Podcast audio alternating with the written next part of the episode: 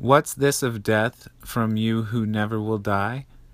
Think you the wrist that fashioned you in clay, the thumb that set the hollow just that way in your full throat and lidded the long eye so roundly from the forehead, will let lie broken, forgotten, under foot some day your unimpeachable body, and so slay the work he most had been remembered by?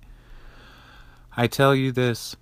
whatever of dust to dust goes down, Whatever of ashes may return to its essential self in its own season, loveliness such as yours will not be lost, but cast in bronze upon his very urn, make known him master and for what good reason.